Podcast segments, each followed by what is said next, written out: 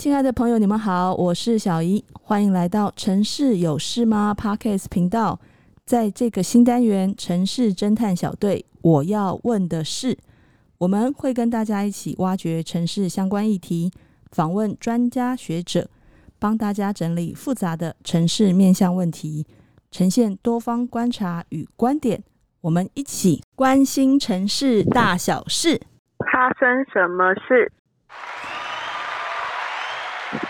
今天的特别来宾是方玉怡。玉怡从都市计划系毕业后呢，现在在科技媒体公司。我们今天呢，就来跟玉怡一起聊聊当初念都计系的心得，以及后来到了新媒体工作，她实际接触到的媒体、科技、城市三者间的跨域合作样貌啊。那先请玉怡自我介绍一下。嗨，大家好，我是玉怡。在二零一九年从都计系毕业之后呢，就在系上担任专任助理的工作，承办过嘉义国土计划、水利署的因应国土计划水韧性的地方计划等等。那也担任学生老师的新书《台湾都市缩影五十家》的内容企划。我现在在科技新媒体科技报局担任资深的专案企划，算是从都记的领域呃跨到媒体产业这样。哇哦，很优秀哎！从之前 从之前就做过这么多的都市计划案哦。那都市缩影五十家，我们也有之前节目也有邀请过学生老师哦。那玉怡是是这本书的内容企划哦。这本书涵跨一九五零年到现在哦。对的，呃，就是之前有根据在研究室可能过往曾经有找过的案例，那再去更深入的做探讨，这样是很精彩，很精彩。嗯嗯，谢谢。现在玉怡换到了科技报局。那有哪一些让你印象深刻或是好玩的专案吗？蛮多的，因为现在专案的类型分成公部门的专案跟一般我们接企业的案子。是。那企业的案子当中，我印象最深刻是我们有去台中拍过一个所谓就是很常听到上的农地上的台湾冠军，它其实是一个脚踏车架的制造公司。那我们是去拍摄他们做数位转型的影片。那它是一个就是很传统的台湾制造业，可是它生产的脚踏车架其实是来自世界各地的非常，它是很重要的供应商。然后他也拿过德国的红点设计奖，他们的脚踏车架在整个全球的脚踏车市占率达三十趴，如果我没记错的话。那因为他是我第一次到制造业的工厂去看他们怎么焊接，甚至可能有的产业有车床等等。再加上因为农地上的违章空场这件事情，过往在都计碰触到，然后实际去看到他们就真的有在排一些可能是他们工业使用的。不知道有没有毒的废水，嗯，就印象很深刻。对对对，嗯，之前我记得有一集严永琪老师啊，他也有提到这个产业的部分哦。然后这个这个是比较算企业的。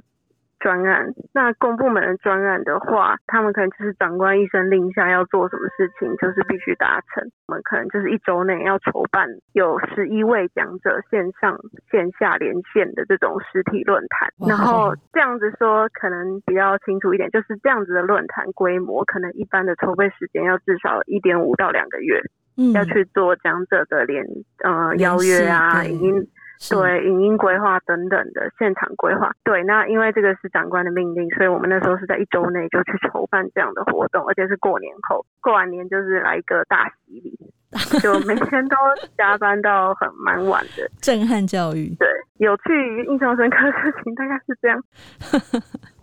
是玉怡觉得在成大都计系求学的过程里面啊，哪一些课程的学习呢，对后来的工作应用有一些帮助呢？就是呃，有两个面向，其实可以去讲说，他都计系对于我现在工作的帮助。第一点是学科的内容，因为都市计划是一个很涵盖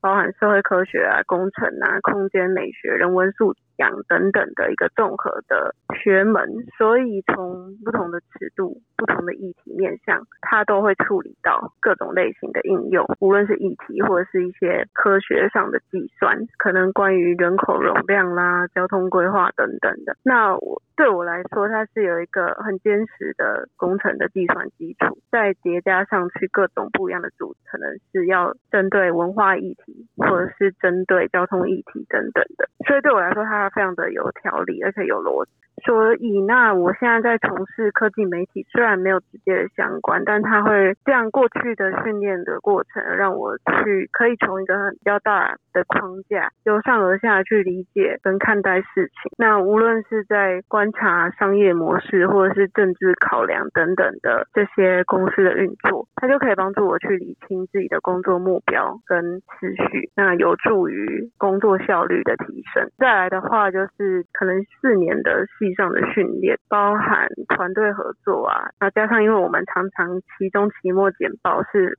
需要 present 你的 proposal，嗯，就跟你现在就比较相关哈。对，还是蛮像的，就是你要去懂得去怎么包装你自己做的东西，你要去阐述你的想法，而且不仅仅是平铺直述的去讲，而是要去让人家呃眼睛为之一亮，跟耳朵是会愿意听下去的这样。嗯，那这件事情其实某种程度，我觉得就是就是行销跟包装的技术。如果可以活用的话，你无论是用在你在做的专案上，或甚至是自己本身，你要怎么让在公司系统当中让大家可以看到你，我觉得它都可以去做一个发想。这两点是我觉得在都计系的训练中，我自己有领悟到跟去发展出来的事情。这样，哎，那当时你为什么没有选择到业界或者是公部门？那你选择想要去媒体这个产业？呃，就是个吸引我的最一开始，其实是，嗯、呃，我在高中的时候会阅读一些生活类型的杂志，像是 Shopping Design 或是小日子这样子的。那我一开始是希望走这样子的路，我想要去杂志的媒体工作。不过后来读了都计系之后，就是会开始跟社会议题产生连结，就是会有想要改变社会现状的心情。所以就是当初的那个想要去做那种轻松的文艺的那种媒体产业就有转型。但是媒体产业它仍然是一个我向往去探索的领域，而也就是因为理解了都市计划对于城是啊，或者是生活人们的生活的重要性。然后还有再去观察到说，其实都市计划跟公众的对话是蛮缺乏的，就会让我更想要去探索，就是媒体产业这样子一个可以影响大众意识的产业。其实过去曾经跟就是同学冠廷。嘉贤在学胜老师的支持下，经营过一阵子的都美工作室，嗯，也就是这个频道的现在 based on 的那个 Facebook 粉专，做的比较像是我们去 follow 一些可能是台南市政府那时候开的捷运路线的公听会，那我们就是把自己当做小记者的模式去记录，然后去做访问，然后写成文章 PO 在 FB 上面。对我来说，现在进入的媒体产业。它就是这样子的一个成熟产业，它就做的就是这样的事情。无论是它是要对它的客户是公部门或者是企业，各种类型的企业，但是他们的渠道跟他们所用的方法都是差不多的。那其实跟媒体一直也都蛮有缘分的哈，一路走来都有一些这样子很奇妙的机缘。或许去。更贴近我们的社会，跟去更贴近一些社会议题，也就是所谓都计关心的事情，也是同样可以透过媒体这个角色去发扬光大。那后来到现在所在的科技媒体，呃，当初其实比较直接的原因，就是因为科技媒体是现在驱动台湾发展非常重要的一个力量。我也是好奇，也想了解说这样的媒体产业。在传播的内容是什么样的，所以才进来这样。以都记啊，嗯，前面你也有提到嘛，可能会去接触一些公听会啊、说明会啊。哦，是。你现在在作业上是不是也会有遇到一些类似的案子？现在在的产业媒体产业当中，会承接到跟公部门想要去跟大众对话的，我们第一个会碰到就是科技部，因为毕竟我们是科技媒体，科技部他会想要做的行销呢，就是他会想要。去推广，除了科技部自己本身的政策以外，他会想要去鼓励大众接触科学、科技相关的知识，他们就会委托我们这样的媒体公司去创建、去营运他们的网站，里面的内容可能就是科技政策，可能是现在想要推六大核心战略产业，那他们就会请委外的媒体要去根据这样的主题去写文章啦，去拍影片啊，去丰富这样子的网站内涵，再透过现在的脸书或者 Instagram，然后进而去促进社群的。脱落度，以实体活动举例来说的话，刚刚有提到说我们 就是一周内办的那个活动，它是在二月十一号，它是其实是国际女科学家日，科技部需要在这天做一点动作去宣示说，其实我们的国家也是很鼓励女性科学家从事相关的研究以及发展，所以他会请这个委外的媒体，也就是我们去做活动的举办，去推广这样的议题，去。提升大众的关注度，这样。总而言之，就是说，其实以公部门的角色来说，他们也是必须要与时俱进的去 follow 一些大众所关注的，然后要有所作为。企业的话，他对大众想要传达的事情，第一件事情就是他们想要卖他们的产品。卖产品的时候，就是会分 to B 跟 to C。to B 就是 to business，to C 是 to customer，给一般的消费者。在我的公司里面接触到的大部分都是 to B，因为他们要卖给企业。我们现在最常碰到的是 AI 应用。包含云端、精准医疗、智通讯等等，还有电动车等等的先进技术沟通，也会碰到台湾厂商的智慧工厂，他们要卖的是工业四点零的解决方案，还有数位转型的解决方案，还有最近很夯很夯，就是每个企业都要做的 ESG 的议题，也是科技企业他们会希望透过媒体的管道。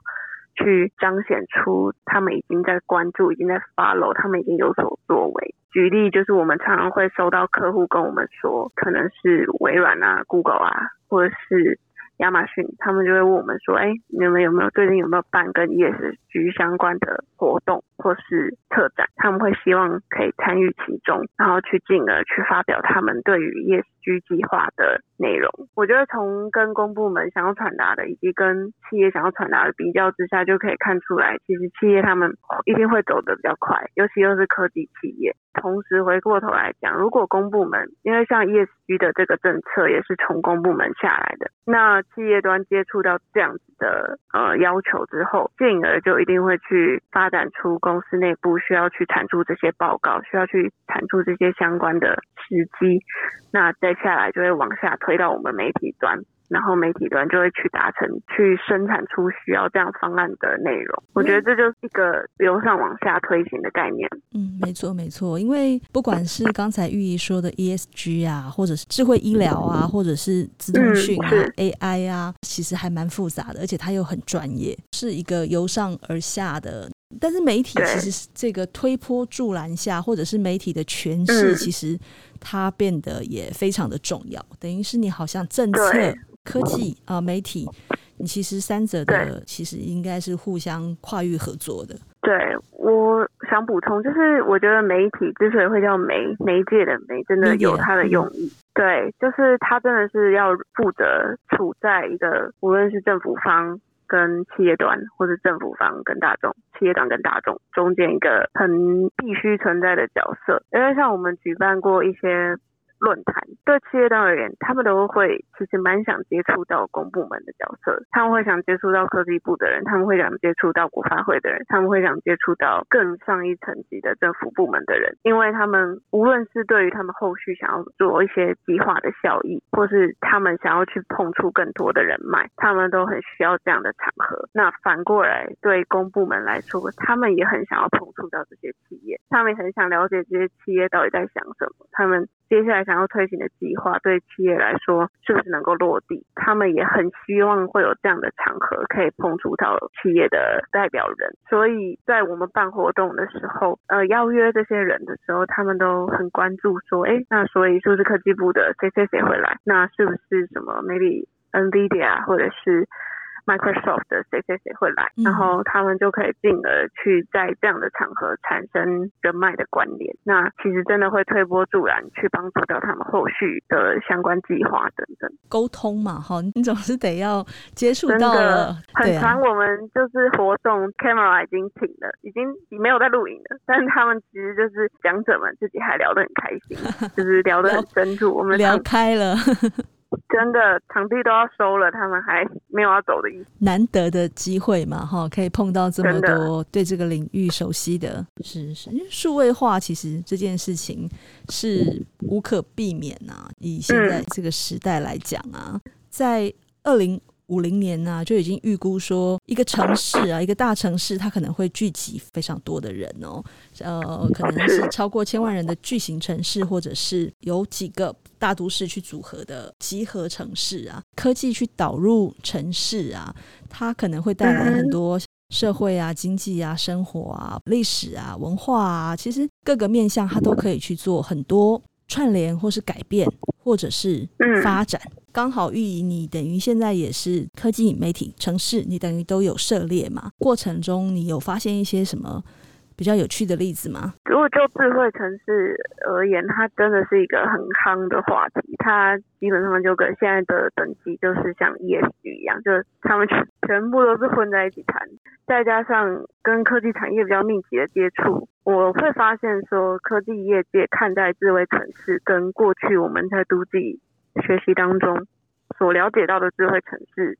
还蛮不一样的，也非常火热，真的大家都很喜欢讨论，因为商机非常多。我自己的观察是，我觉得现在在科技业界大部分谈论的智慧城市，他们在讲的都是所谓单点式的智慧的城市措施，可能是交通某一种交通运具的智慧化，然后某一个政府系统的智慧化，某一个。城市建筑的智慧化，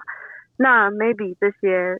林林总总已经出现的智慧化措施加起来，甚至还有上千百个我们。还没有想到的智慧化措施加起来才会是智慧城市。我自己是觉得可能性很多，在智慧城市的科技应用当中，比较常见的技术面向，刚刚讲到的建筑、交通、教育、政府系统、医疗、环保也有。那我自己去看了一下这两年的智慧城市展当中，印象非常深刻的，也是我们在。可能商业案当中会碰到的第一个就是交通，这个应该是去年或前年的智慧城市展当中得奖。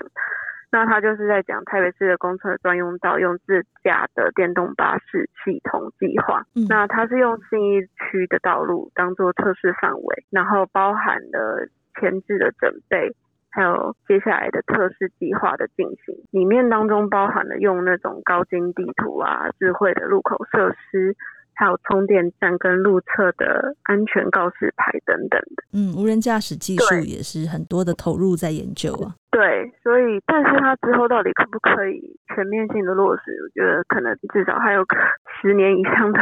路吧。因为它牵涉的范围太广啊，嗯、不管是它对呃卫星的接收啊，或者是路面的一些控制啊，是。对，应该就是会从城市的基础建设、道路建设很全面的影响。是。第二个的话，我个人是 蛮持正面的感觉，它是南港机场社会住宅 AIoT 人工智慧物联网，它是就是把这个物联网的技术导到这个社会住宅。我觉得它有趣的点有两个，第一点就是。所谓社会住宅的负面社会观感，它可以透过导入这样子非常先进的技术去翻转一些原先持反对意见的人，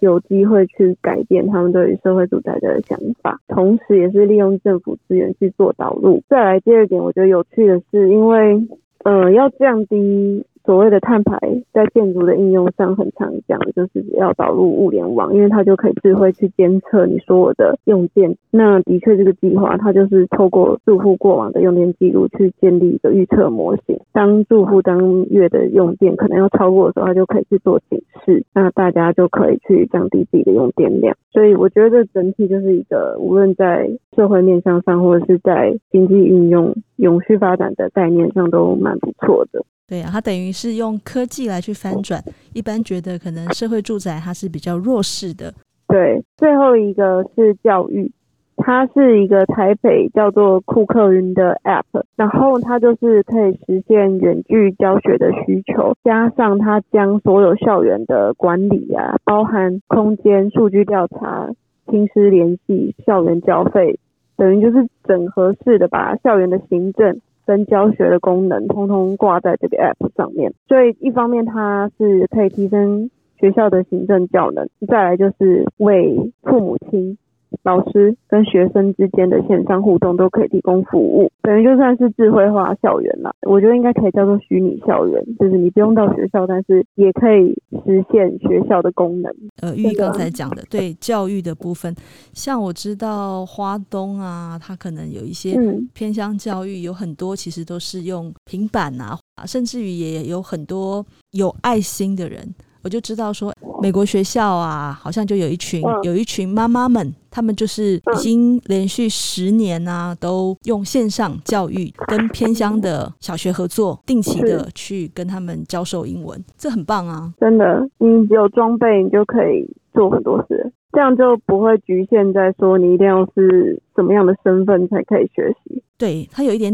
打破了那个围墙或是藩篱的感觉，就是跟科技很像，嗯、对不对？科技其实就是有一点这样子的概念，包含包含媒体也是啊。以前传媒到现在的网络媒体，那其实翻转也非常的大。那我想，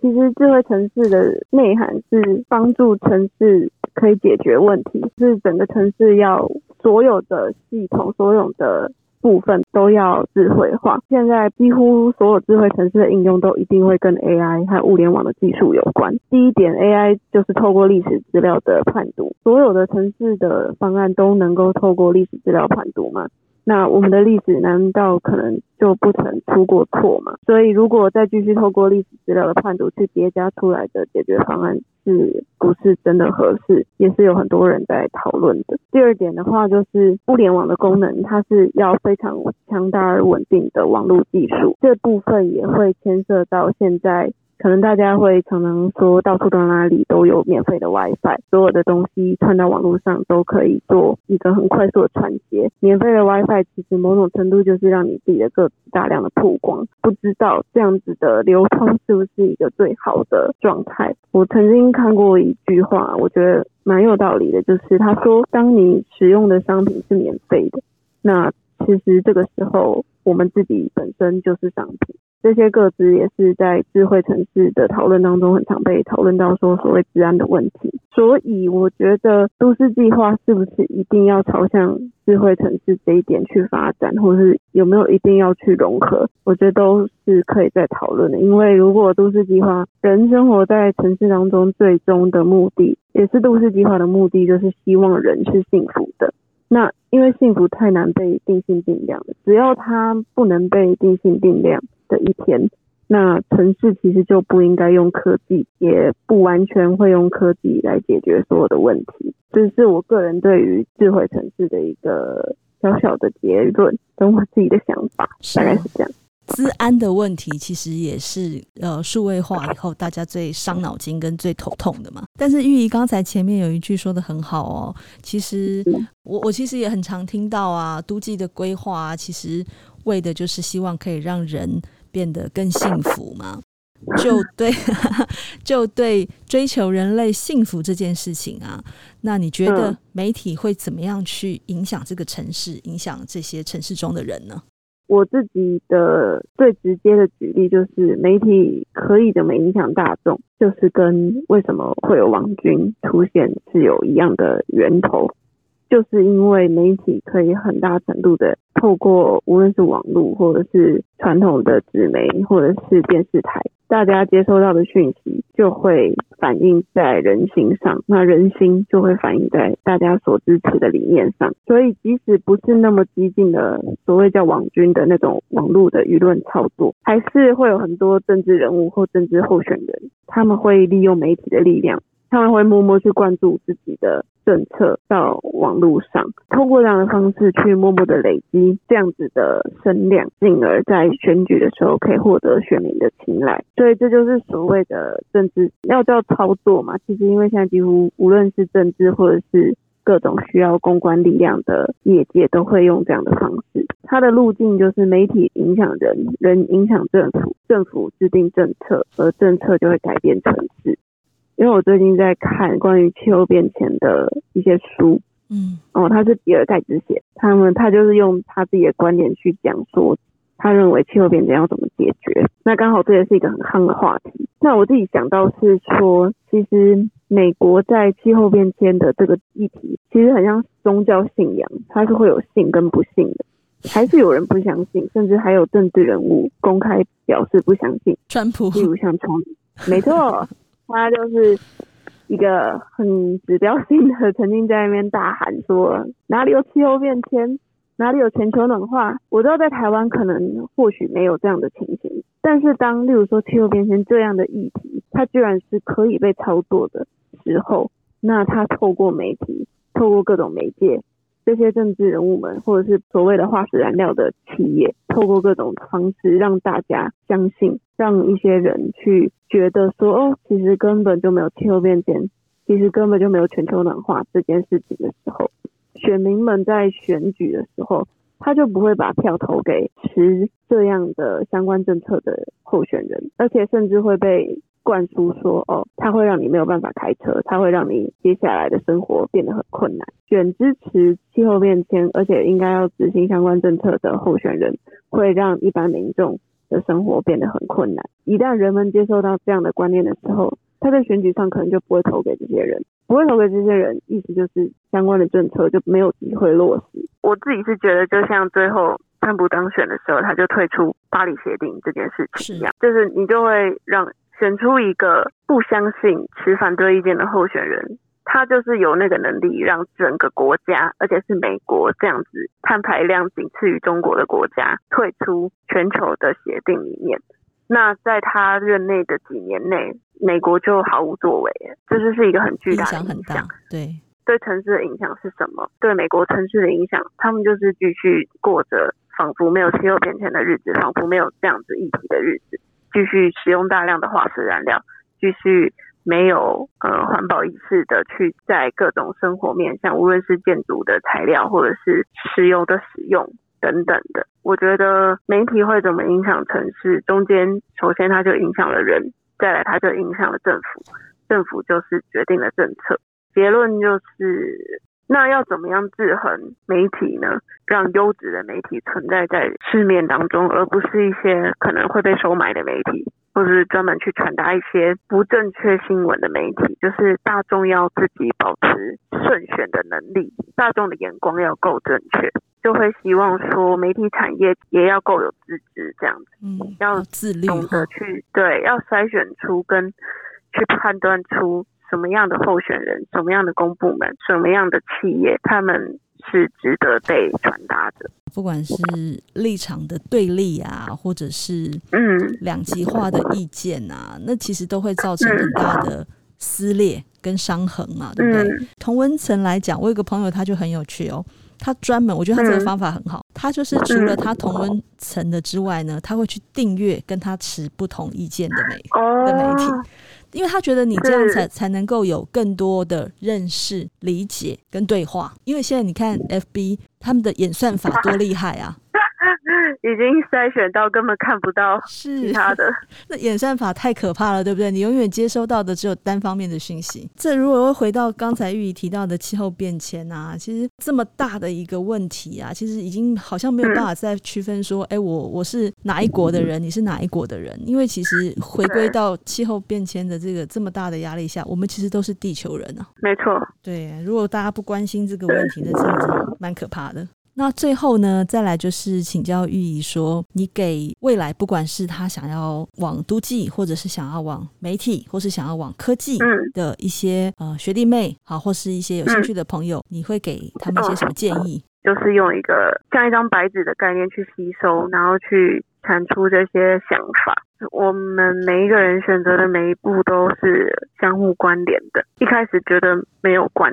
只是时机还没有到，在每一个决定都认真的去思考，跟做一个当下最适合的选择。那选择完之后，可能时空会变，媒体变得不是那么适合，但是也不要觉得后悔，或者是觉得懊悔，说当初为什么做这样的决定。应该是保持一个轻松的心情，然后负起责任的继续去执行。鼓励大家可以有任何。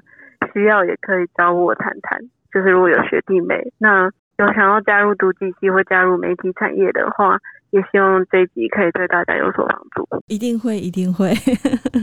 所以其实这个累很值得，对不对？当下觉得很累，哦对，当下会觉得很累、很辛苦，但是回过头来来看，会觉得说哇，每一步都走得很值得啊。哦，真的，对。嗯是，那好，亲爱的朋友，如果你也喜欢和城市有关的话题，欢迎关注我们，也可以到 Facebook 都美工作室留言给我们。如果有想要找玉怡的呢，也可以去呃 讯息他，好 message 他。大家的支持呢，是我们做好节目最大的动力哦。城市有事吗？关心城市大小事，发生什么事？下回见哦，谢谢玉怡。好，谢谢大家，拜拜。